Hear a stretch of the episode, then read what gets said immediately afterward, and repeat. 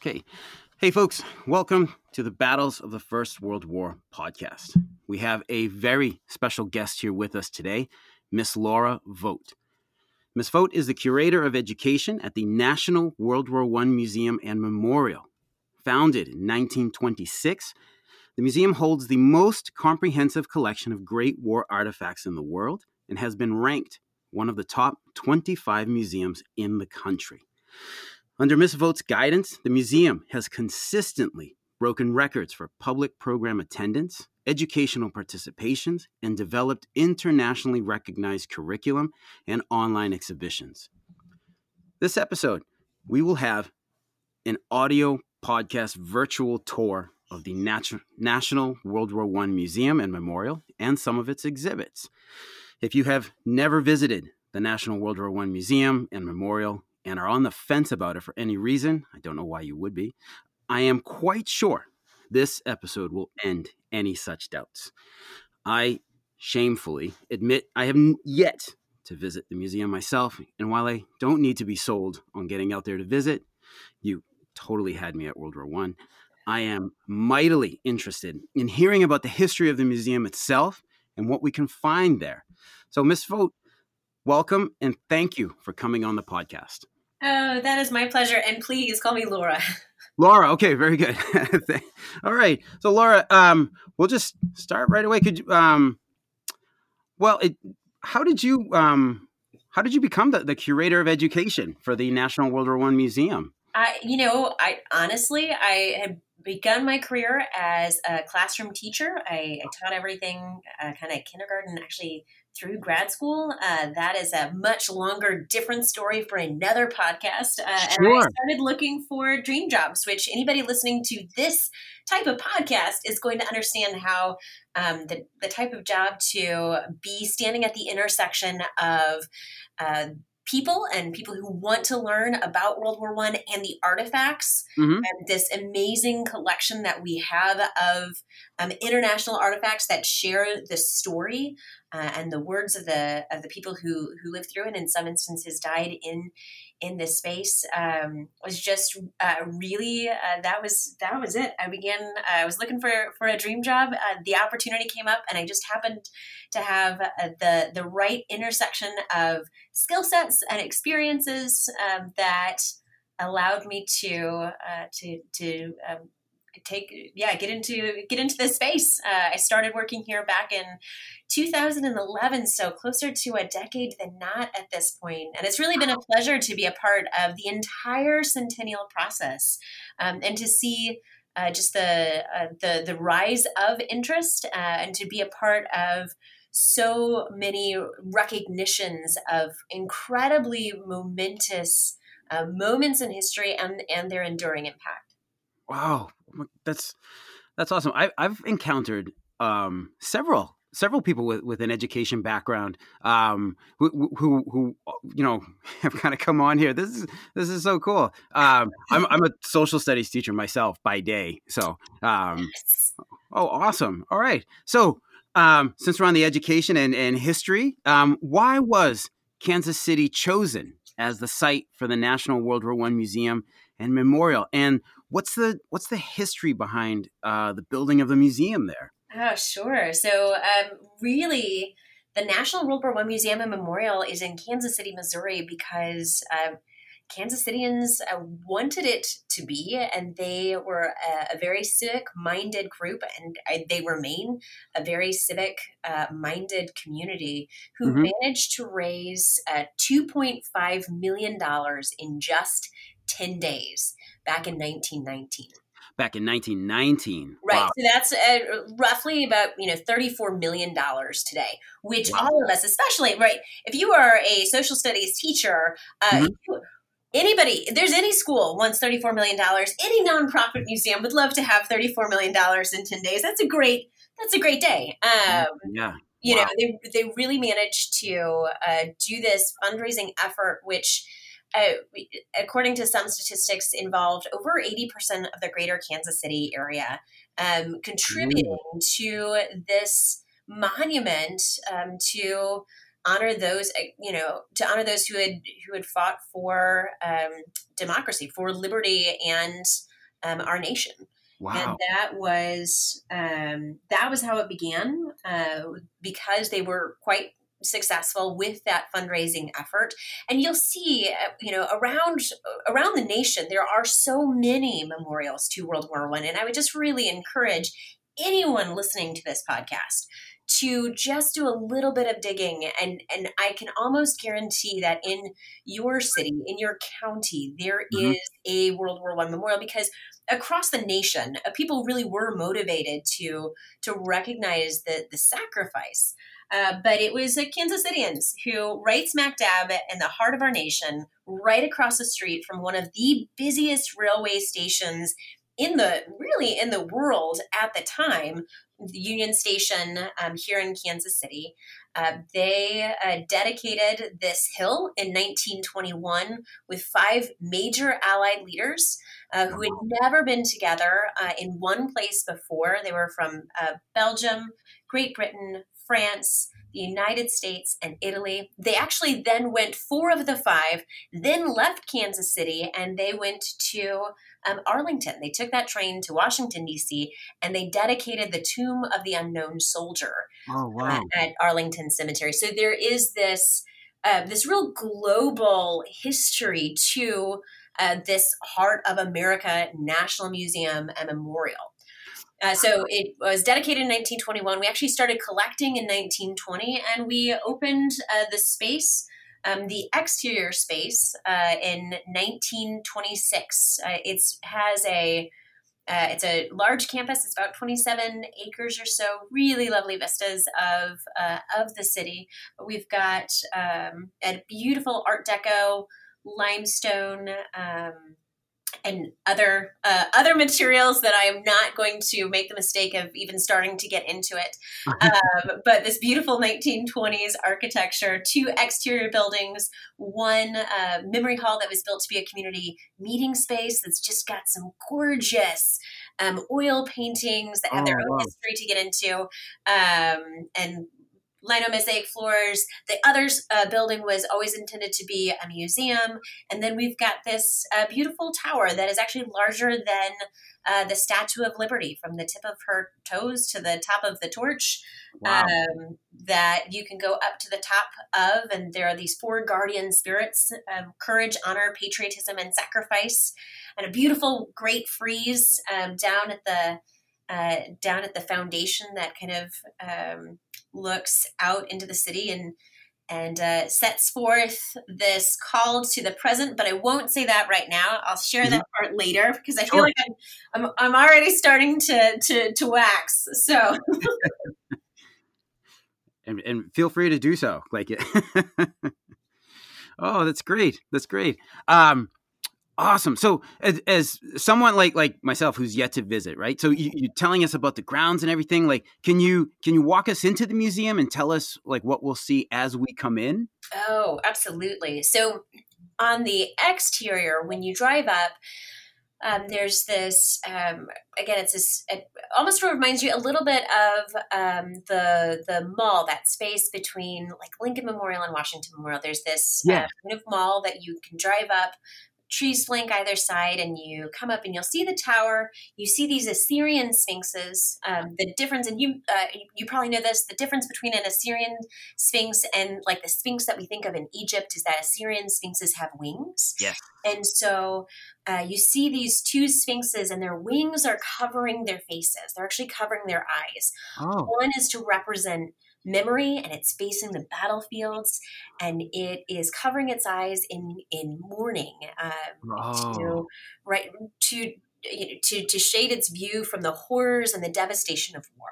And then Mhm. the other, which I really just find so poetic, um, is uh, future. And it's covering its eyes because we never know what the future holds. So even in 1926, when this was opened, and it's dedicated to the World War, Mhm. even then, the architects and everyone around this knew that we didn't know what the future might hold, but that this memorial was to stand in honor of this moment and to, um, you know, to inspire um, to inspire those uh, to be making choices to enduring peace. And uh, we'll we'll talk about that. You can't see that when you walk right in. What you see is these Assyrian sphinxes, these two buildings, the tower.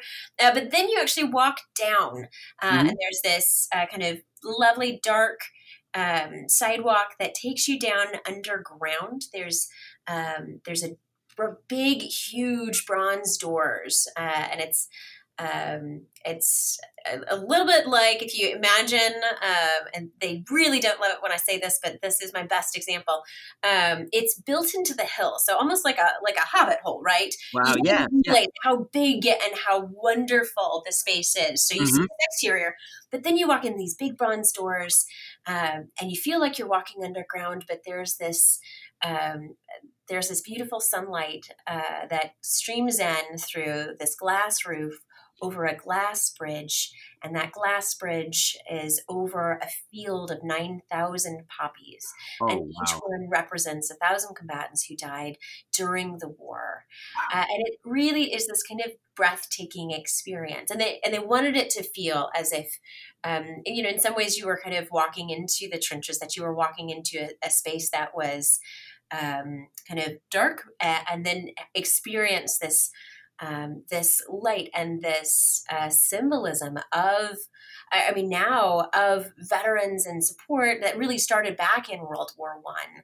Uh, when you once you get your ticket, you walk across that glass bridge, and um, our main gallery um, is yeah our, our, main gallery is is right across and it starts with the very beginning part of what the world was like back in 19 uh, really like late 1913, early 1914, and mm-hmm. you see these three cities that were the superpowers of the time Paris, London, Berlin, and books, right? The things that these political leaders were reading, because that is that's incredibly important. What people are thinking about, um, what influences them to make the choices that they do, um, and we start uh, with a timeline that has the same make and model of firearm that was used to assassinate Archduke Franz Ferdinand and his wife, uh, Sophie Chotek.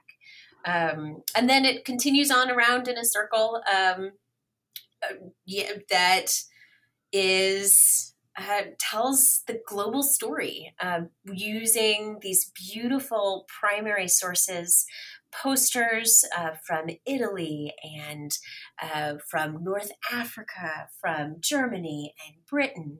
We have trenches, uh, model trenches of, of Germany and Britain and France, and what a collapsed trench uh, would have looked like. Really? Oh yeah, to to try to uh, convey and and bring uh, bring the guest uh, just that moment of experience to understand a little bit more what it was like to be around in those spaces. But it's really, as you go through uh, the gallery, it really is the the words of those who lived through this time frame uh, that are in red font on the timeline and within each of these different um, within each of these different uh, segments of the east and the and the west gallery uh, that that really tell the story and give these differing perspectives whether or not you were a 12 year old um, girl um, mm-hmm. who's wanting to support the war effort, or a conscientious objector, a German, a Brit, a Frenchman. Um, that is uh, that's really what we try to do is to immerse the visitor in uh, the words and the artifacts that really help share that um, that that personal experience and help tell that global story.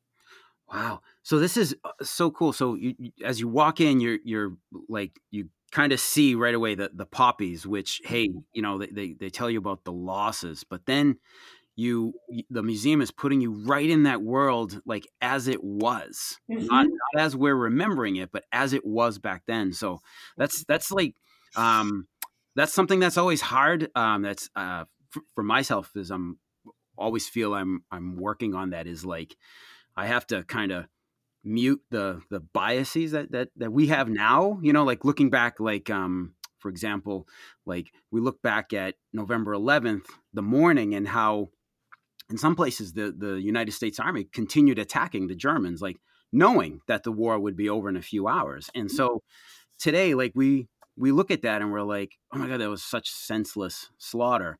Um, but at the time, you know, they thought that the Germans were were basically trying to pull a fast one on the Allies. So they were like, you know, no, like we're, we're going to keep hammering at these guys to let them know that that we mean business.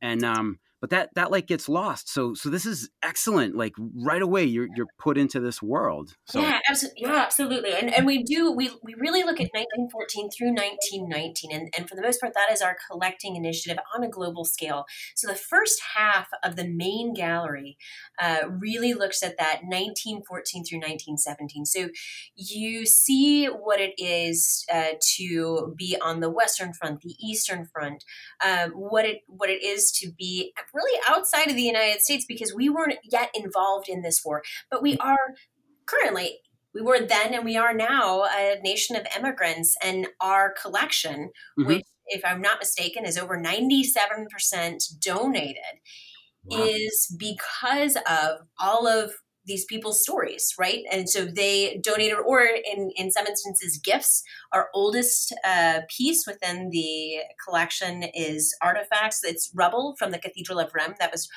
given to us as a gift from the government of France back in wow. 1926 when we opened.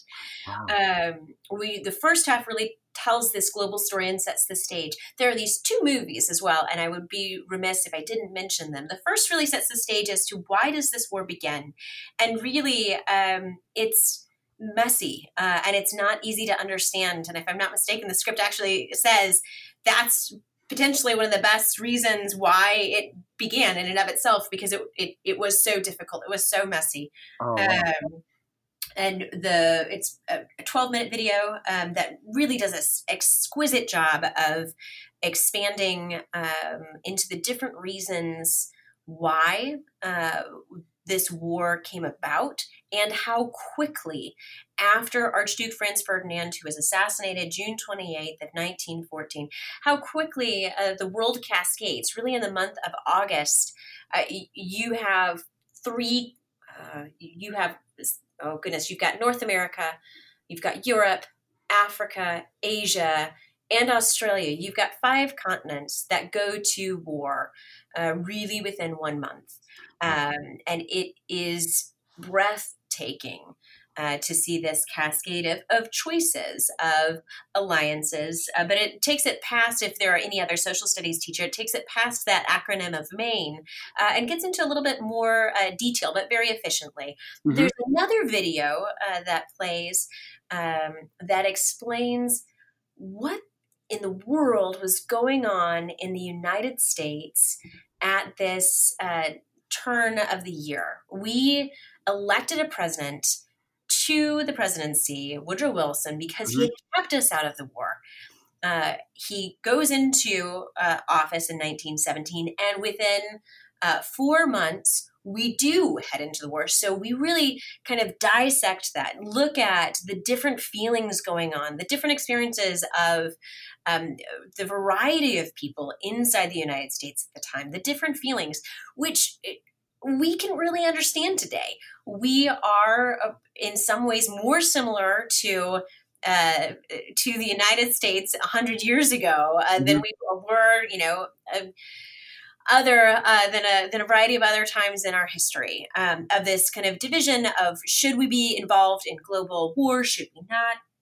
What should that look like? And we it really kind of describes how we make those choices and what takes us to that April 2nd choice uh, of Woodrow Wilson to make a um, an ask to Congress, and then ultimately the April 6th um, affirmation that we were going to war against Germany. Pardon me. oh no, oh, no worries. I actually um I just I just saw my cat was in the corner here, so I very quietly let let her out before she started. Before she came on the show as well. So, uh, um, so at at the museum, what what are some permanent exhibits that visitors really gravitate towards? Oh my goodness, uh, there's so many different things depending upon what uh, what people love uh, and what they're most interested in. Uh, we have a variety of folks who really are are very interested in the innovation of the battlefield. Uh, you know, this is the war that went from a, a 19th century. There was a 19th century military ideology, but it was up against a 20th century technology, and so mm-hmm. you really see a very quick shift from um, you know the same type of firearm that was used you know, in the French and Indian Wars, uh, in some instances, um, right.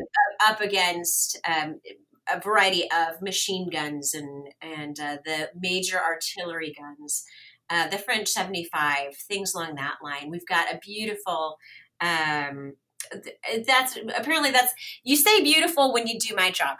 Um, mm-hmm. We've got uh, got a Renault tank um, that is that had been on the battlefield um, wow. You know, it's got the it, has got these wood kind of guiding discs there. Uh, we've got a Harley Davidson uh, motorcycle that I, you know, anyone who really enjoys motorcycles will uh, be quite pleased to see this. Mm-hmm. We also have a variety, and this is all just in the main gallery. Um, we also have I, I would argue one of the, the, the deepest collections of, of women's artifacts um, on the global scale of uh, uniforms and letters, and so you can really see some of uh, the kind of the different roles that women uh, that that women took within the war. We've mm-hmm. got a, a, doctor's uniform, uh, and it's it's a pair of pants, which you know is not seeming it doesn't seem surprising now, but World War One really is what kind of makes that shift for American culture that reputable women could in fact wear pants. Uh, right. Uh, because so many women did take on new responsibilities mm-hmm. uh, during this wartime. Would so would would a a a woman doctor wearing you know wearing trousers on the battlefield would would that have been as as controversial as like if she wore them out to dinner like e- even back then i um I would imagine if a woman were, I, I, you know what, it's a really good history question. I'll have to look into what would have happened if a woman had worn trousers. Uh, but I mean, part of my job is working on public programs and the like. Mm-hmm. So we've done actually a fair amount of things with French, uh, with, with, not just French fashion, with, but with fashion in general, mm-hmm. um, and how it changes in World War One. I. I mean, the reason a trench coat is called a trench coat is because of World War One. It is the type of coat that men wore in on the battlefield right, in the right. trenches and then it trans uh, it kind of transcended to be something that people would wear on the boulevard mm-hmm. so i would uh, say yes at some point i just don't know when uh, trousers became acceptable for women to go out to dinner sure. with and i'm sure that there were certainly some um, spectacular folks who might have been wearing trousers um, prior uh, mm-hmm. prior to that but it's amazing just the everyday nature uh, of things that we take for granted today that really did shift because of this moment in history. Yeah. You know, the, that men started wearing wristwatches um, comes about really uh, because of World War One. Did it really? Uh, wow. Oh, absolutely. It, it, a wristwatch had been something that women had worn, but you certainly didn't want to go over the top before anybody else, uh, and oh. you don't want to be behind taking it out of your pocket. Right. Uh, there's just a wide variety of things from right so from fashion to medicine uh, the invention of uh, plastic surgery uh, mm-hmm. the greater use of x-rays um, i mean there's just uh, it's it's extraordinary, and I look forward to all of your visitors coming to visit us here because we have um, all of these things that I'm starting to talk about. These beautiful, right? These these wristwatches, yeah. the artillery guns. We've got the um, the uniforms and the trench coats, and uh, we have the different medical um, innovations and the likes, some vehicles. All of those things are part of the regular uh, part of our main um, our main gallery, and then we've got three pardon me, four other galleries that uh, rotate on a continual basis. Okay. Um, we have Memory Hall, which I was speaking about uh, before. Originally, it was a community meeting space. Right now, I believe it's got um, a photographic exhibition up about devastated lands and the environmental impact uh, oh. that oh. happened because of World War One. I. I mean, they still um, take out uh, tons of uh, metal and uh, ammunition, the démineurs uh, around France.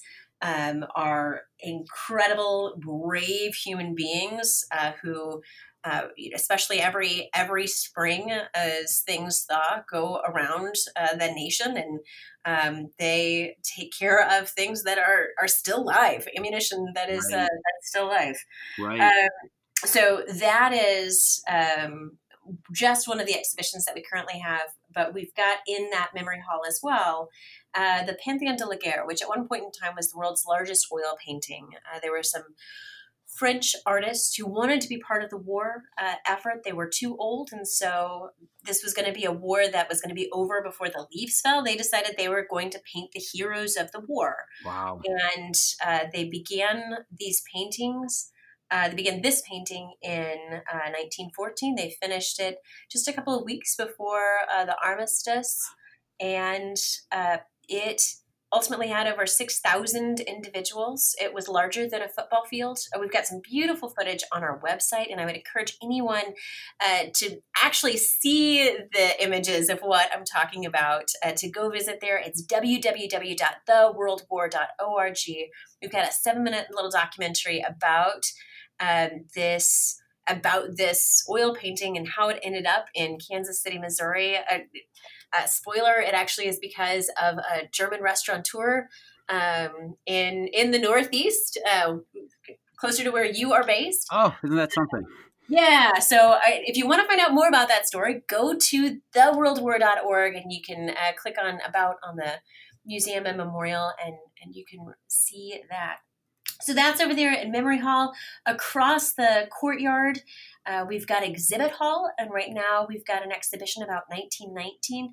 It's been uh, really glorious during the centennial, uh, 1914 through 1919. We've been following this uh, chronology and looking at the main events and the stories of the individuals, of the nations um, mm-hmm. that, um, and and these these different moments uh, that occurred we currently have 1919 um, and some extraordinary pieces of, uh, of Russian artifacts uh, in particular uh, that are kind of explaining the world story of, uh, you know, 1919. And, you know, we say that uh, the war was 1914 to 1919, but I mean, there's still Americans who are actually on uh, that are in combat. We've got the polar bear expedition that is still going on, let Correct. alone those who haven't gotten back to their home countries and some people who whose homes don't even exist anymore that there are brand new nations mm-hmm. uh, and there's a lot of uh, complexity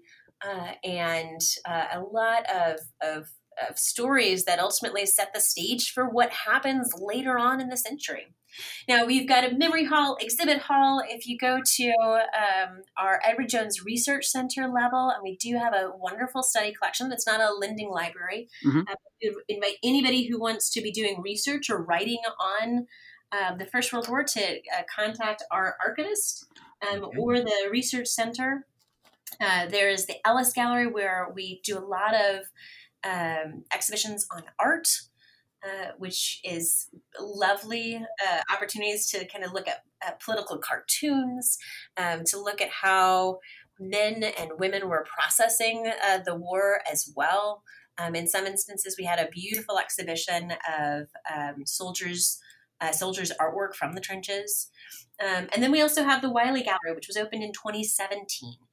Wow. Uh, and that uh, is a more of a kind of a black box uh, type experience. So every time you go into it, it it has a different feeling. It's got um, and it's a it's a, a, lovely large space that allowed us to open with John Singer Sargent's Gassed. Right now, oh. we have an exhibition about Vietnam. Um, yeah, and okay. are able to right Vietnam and the the Vietnam War is just a, a part of the enduring impact of World War One. Um, so we're able to kind of explore how um, this moment continues to impact and unpack some of those moments later on in history. Yes, and um, w- this year um, was the uh, 50th anniversary of a um, of the the Battle of Hamburger Hill in in Vietnam, and um, it was it was in May. The, the anniversary, but um, so there's a some some photos of that hill after the battle, and it's you know it's you've got you know 1960s era GIs walking through this devastated hill of like shattered mm-hmm. trees and shell craters and everything and and I just thought you know when I saw it I was like wow just just replace the uniforms and it's that's you know that's World War One happening right there like this slog up this up this particular hill but um yeah and, and Vietnam I think you know yes, like not a not a large land war, but you know more like attrition based. But I, I still feel like some some big parallels with with World War One. You know, and then of course going back, you know. Um, Ho Chi Minh, I believe, uh, attended the the Paris Peace Conference. And, and, he was he was absolutely in Paris, wanting to have conversations about um, you know, about having a level of self determination that was part of Woodrow Wilson's 14 points for uh, the the people of uh, Indochina, which was at that point in time a uh, a French colony, and that that actually is part of the story that we unpack before you head into that Vietnam exhibition. It's amazing, and as we look at these different conflicts, um, how many similarities there are, and I think that's the case throughout history. It's amazing how how many similarities um, and lessons that you can actually learn uh, when you take a look back. I would also say, and I and I don't recall whose uh, quote this is, uh, but no one's war is the same war. Even if people are in the exact same battle, uh, their war experience is different and it is unique, and that is part of what uh, what we do here is recognize recognize those stories and, and try to understand those greater lessons um, of the of not only the world war, uh, but um, again, kind of that enduring impact, how it has continued to uh, impact not only the United States but the but the world.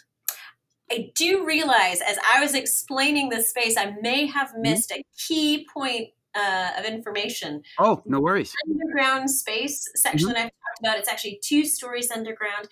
This was opened in 2006. Oh, um, okay This section was part of um, of a, a, wonderful renovation uh, that was uh, in part with Ralph Appelbaum and Associates. Mm-hmm.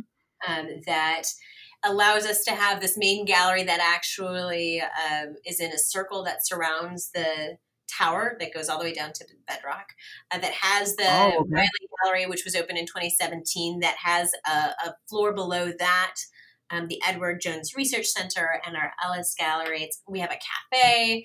And if you, like me, are trying to come up with um, holiday gifts, we have a museum store, Ooh. especially right now in the year of the centennial of the 19th um, Amendment. I have to admit, I've gone into the store several times and I keep leaving with stuff. Oh. Um, so there's an online store if people are um, interested not only in the 19th Amendment but really any part of World War One history. Oh, that's so excellent! No, I'll, I'll um I'll definitely I'll, I'll, post links to the to the shop and and um, also to the um the Pantheon de, de la Guerre uh, video link. So for for sure. So that's oh that's excellent. Um, wow. So I'm gonna um just kind of switch gears, um, switch gears a little bit. If I can make a reference to the uh, New York Times article from October of 2018, in which you were featured uh, uh, about the museum as well. Um, so, what are the four things most American folks know about World War One? Right, and you probably know this as a social studies teacher. Uh, somebody got shot. Um, right? There's a Lusitania. The Lusitania sunk. Yep. And then we got into a war and we won it. We won this war yes. against somebody, probably mm-hmm. the Germans, because the Germans may, for some people, just be the bad guy of the early 20th century. Uh, and then Wilson has 14 points, and that's about it. Um, you know, which is wildly simplistic um, and, and, lucky if people remember those four things. It also makes my job uh, delightful because a lot of Americans come in with a pretty blank slate as to their knowledge of World War One. Uh, there's not a lot of great movies, uh, so we don't have this um, kind of uh, predisposed idea that we really understand it. Um, right. You know that we have these visions of Steven Spielberg's um, name any of the really great World War II movies Right, uh, that right. that he has done it. And there are some really interesting World War One's uh, movies out. There are some uh, there's uh, new ones that are just coming out this Christmas, 1917 Yes. um, and the like. Uh, Wonder Woman surprisingly did some really nice stuff uh, Mhm. as well, though. Really, don't go to that for your history. It's um, just spoiler alert, not historically accurate. Um, Which is too bad because that would be great. You know, a- I- a- a it would be really interesting, um, and you know, it's it would be in some ways very uh, very comforting to feel that you just had uh, superheroes. Uh, my favorite part, though, is they do kind of make this assumption that uh, curators have underground layers and uh, are in fact superheroes, which I am not going to deny. Uh, and, and we is the underground layer here, so. Awesome. Uh, This is awesome. Uh, yeah, it's. I mean, it's it's it is lovely to be in uh, a space to be able to tell a story of history. Uh, that people tend to come in uh, with a pretty open, uh, an open mind too, because it it really isn't a story of bad guys versus good guys.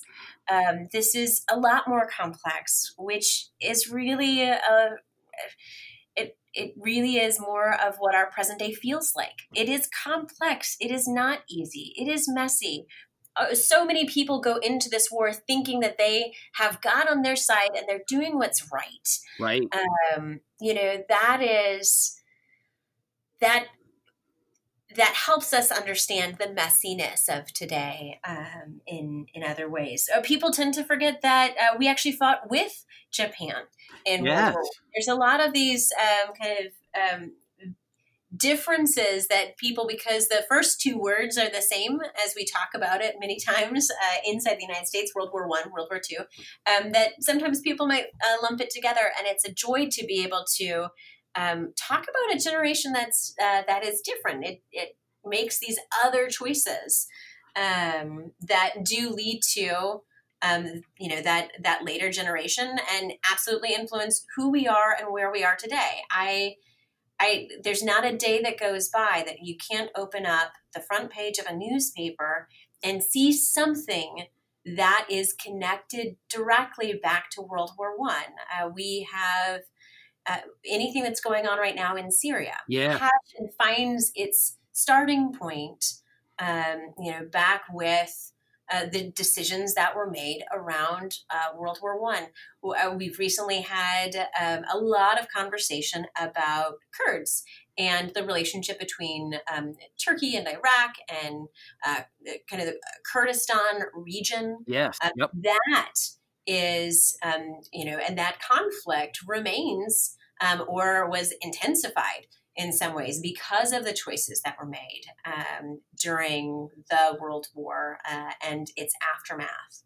Um, you know, and there's it's not just the Treaty of Versailles. There are um, a variety of treaties that are signed uh, to end this war, and it's really not um, until significantly later. And the United States doesn't even sign the Treaty of Versailles.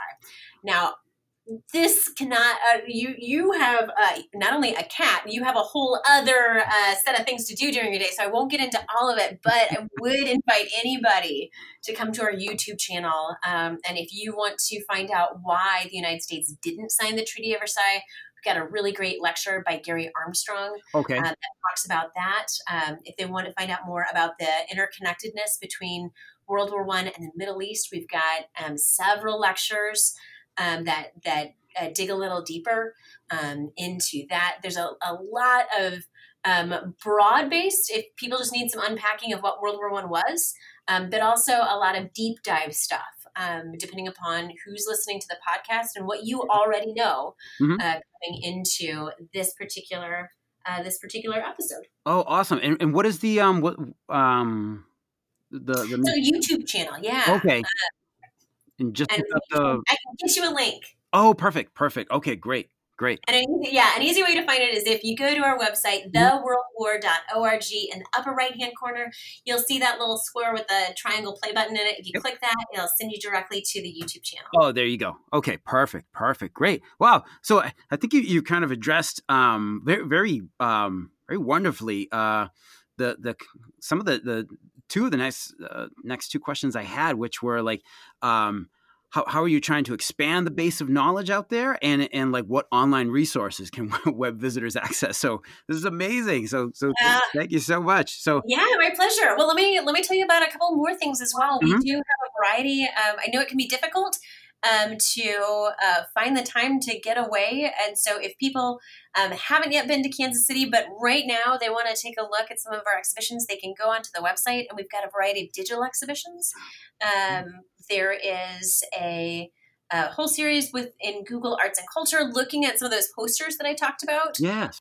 Um, looking at the story of how this was built in Kansas City.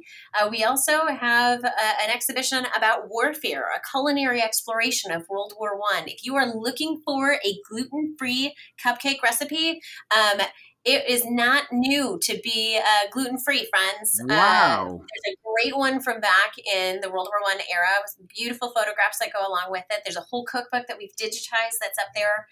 Um, so folks can take a look at our digital exhibition. Oh. Uh, we also have over 40,000 artifacts that have been digitized in our in our online collections database. Wow. So if people have a particular interest in um, say motorcycles, you could go to that online collection database and go ahead and just type in motorcycle and see what mm-hmm. pops up. Or if people are doing um, any sort of uh, research on their own family history, uh, you can kind of type in some of that. Uh, maybe that's a particular um, regiment, or maybe it's a state or a location. Mm-hmm. Um, type, type, in, it's not just the United States, it is global. Um, there are some beautiful uh, really stunning photographs that, that people took at the time. Um, so that online collections database is free and available any time of day for people to look through. Um, parts of our collection that have never been on physical display before. Wow.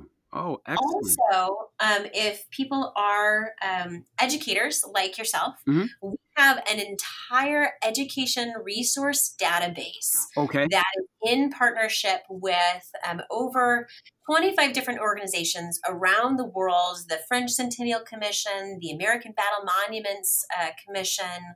Um, it is in partnership with our United States World War One Centennial Commission, and really over um, you know this last almost ten years, we've been pulling together the best lessons that are primary source driven um, and the best resources to help teach world war one in a different way inside the classroom uh, because we really we know that it is one of the most essential things to understand our present today so folks can go to www.theworldwar.org slash learn and there is a plethora of really great things um, some that were built by partners some that were built by um, our museum educators mm-hmm. and our teacher fellows uh, we hosted teacher fellowship uh, and professional development, not only here in Kansas City, but right now through uh, the congressional funding given to um, the United States World War I Centennial Commission. And then uh, as we are an education arm.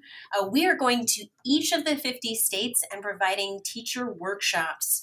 Um, so we would invite people to take a look at our website wow. and see where one of the next ones might be. Uh, we would love to uh, come out and talk in person with folks about how to.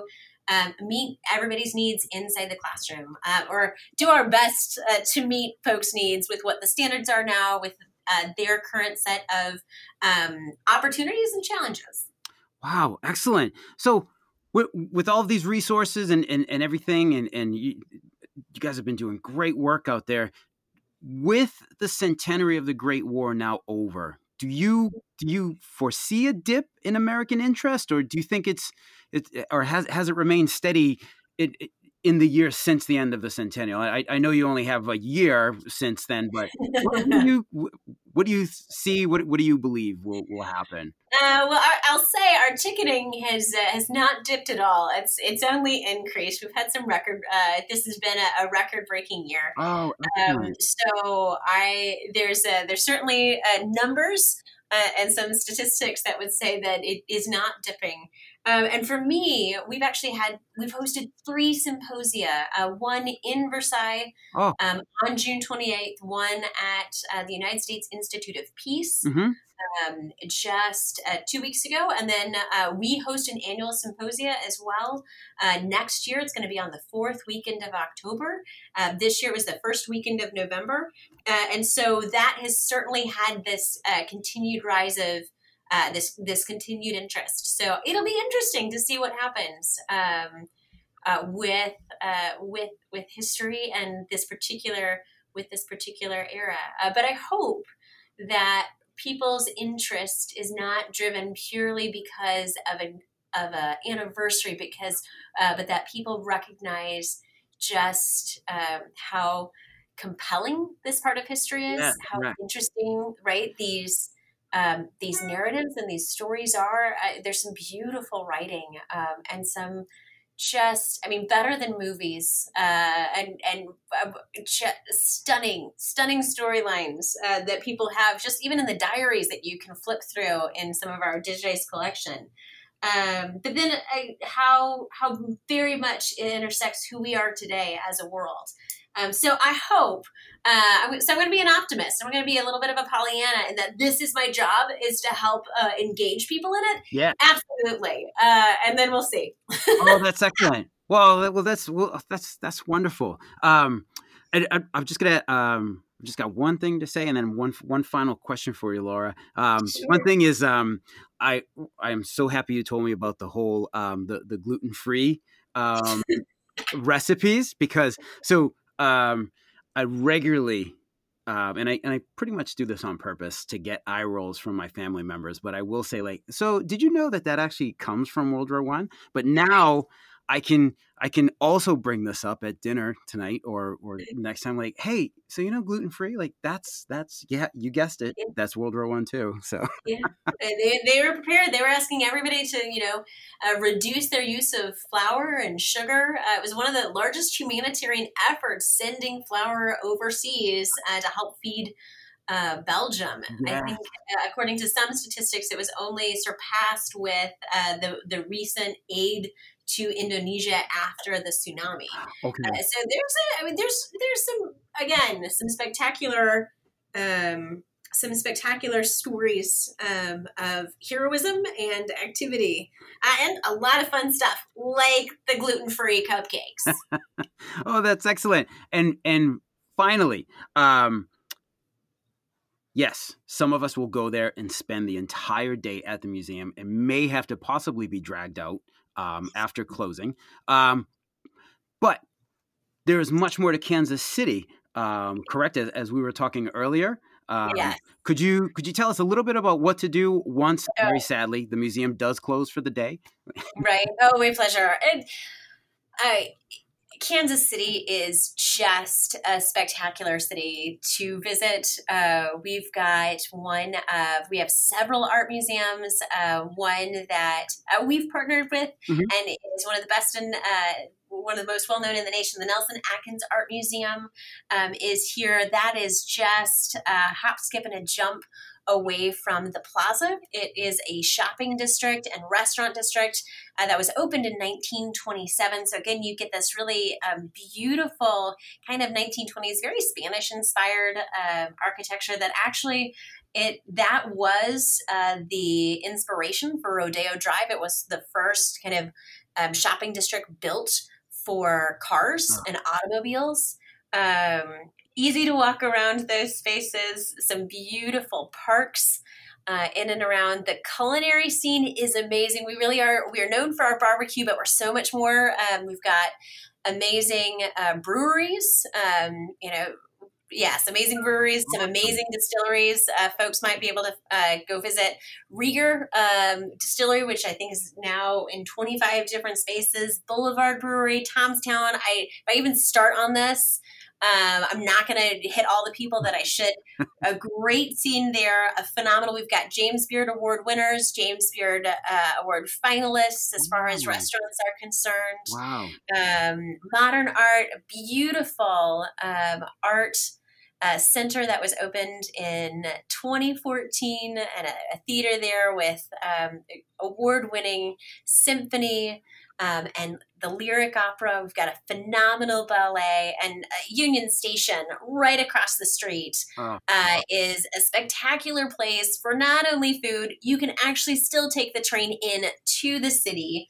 Um, but they've got all sorts of stuff for um, kind of Science City, Science Center. We've got a Legoland, an aquarium. There is literally everything for the whole family. So, wow. folks who are tuning into this podcast, you like World War One. I. I know you're going to love this space, but the rest of your family, yeah. if they're not as interested in history as you are, mm-hmm. uh, they will find something that they adore about this city as well.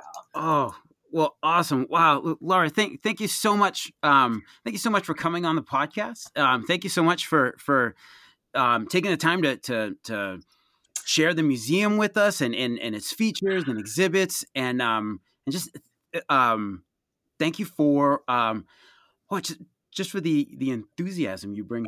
like, this is great. This is I'm, so Thank pumped. you so much. and I realize there's one thing that I haven't shared yet that I, I alluded to, oh. uh, and so I'll end with this if I may. And it's actually the thing that faces the city. So we really have this great view of Kansas City.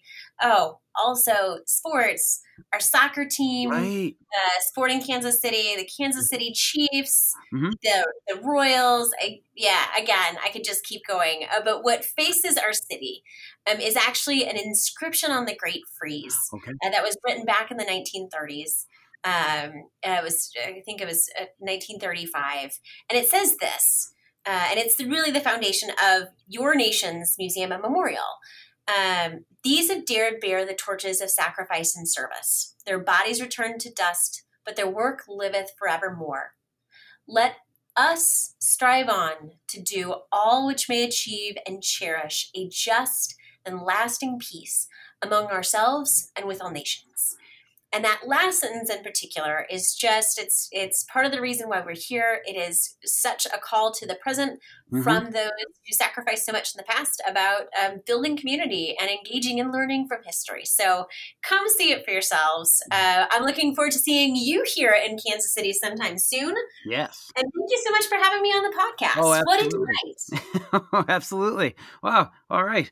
Wow um wow again thank thank you again. And and um and we'll, we'll yes i will get down there soon most definitely so excellent. Well, we'll take care lora. You too. Okay